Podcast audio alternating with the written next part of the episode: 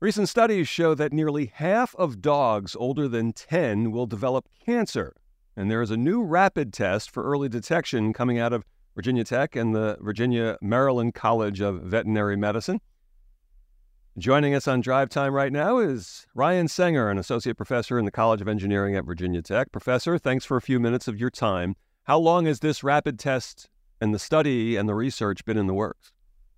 Oh, thanks, Budd. It's uh, well, it's great to be with you today. We've been uh, working on the technology for about ten years, and this this test with uh, studying uh, uh, study of dog urine has really been going on for about the last three or four years.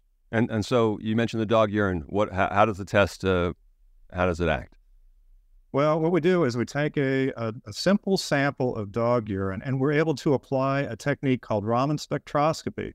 And with Raman spectroscopy, what it does is it gives us a a very, very complex uh, signal that is indicative of all the different chemicals that would be present in a dog's urine. And one of the things that we've done is now we've used uh, machine learning and some of these AI tools and statistics, and we're able to figure out, we're able to decode a signature inside this uh, inside this urine sample that'll tell us if the dog has a has cancer or not. Is there a a first test like that's kind of a baseline, and then you go from there?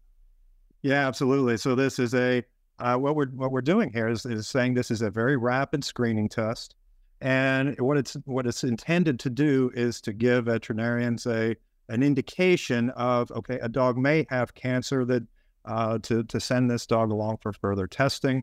Um, but the, the goal of the test is to be very inexpensive and very rapid. How state of the art is this? Is there anything like this that's out there right now?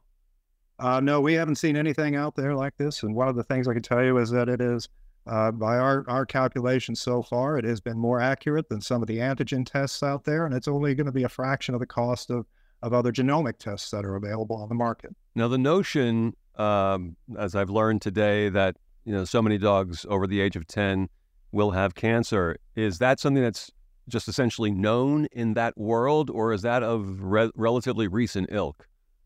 Uh, it's it's something that's known, um, and you know, and one of the other things that we're looking at is that there are you know, different breeds of dogs are are susceptible to different types of cancers, and so that's another avenue that we're looking at based on the breed of dog.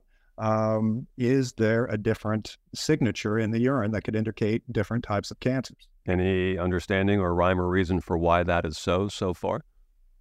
Um, we don't exactly know why that is the reason, but uh, you know, I can give you an example. Is you know, golden retrievers uh, commonly what veterinarians see is a large incidence of uh, uh lymphoma and hemangiosarcoma, whereas say with the German Shepherd, um, you see many more bone tumors uh, that are showing up. And, and we believe that all of these different types of tumors have an effect on the metabolism of the body.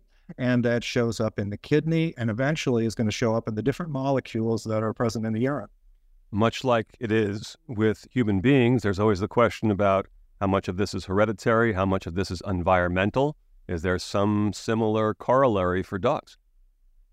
Well, you know, I don't think we know um, quite honestly, and that's uh, but you know that's that's one of the things that we're we're interested in is is is very early detection, and then you know in further studies whether we can correlate that with uh, um, some sort of environmental condition or with some sort of uh, uh, hereditary factor. That's that's one of the things we hope to find out in future testing. And finally, what happens going forward now is is this test already out there, or is what's the schedule for people who are listening to this and have a dog who's about 10 years old and, and for whom this is very important? Well, this, this study is, um, you know, we've done this now with several hundred dogs, and we're at the step right now of um, translating this into larger studies and also commercializing. So uh, we have a uh, we have a startup uh, venture that is uh, that, it, that we hope to uh, use to help commercialize the test and um, hope to have this out, uh, hope to have it out soon. And soon could be what three to six months, six months to a year, and are and uh, are there approval the approval process is it does the approval process then happen or has it already happened? Well, so yeah, remains to be seen about uh, uh, when this could actually appear, and we're at the the, the process right now of of, uh, of, of dealing with approval or taking care of approvals and, and making sure um, uh, dealing with all the regulatory aspects on that end. Right.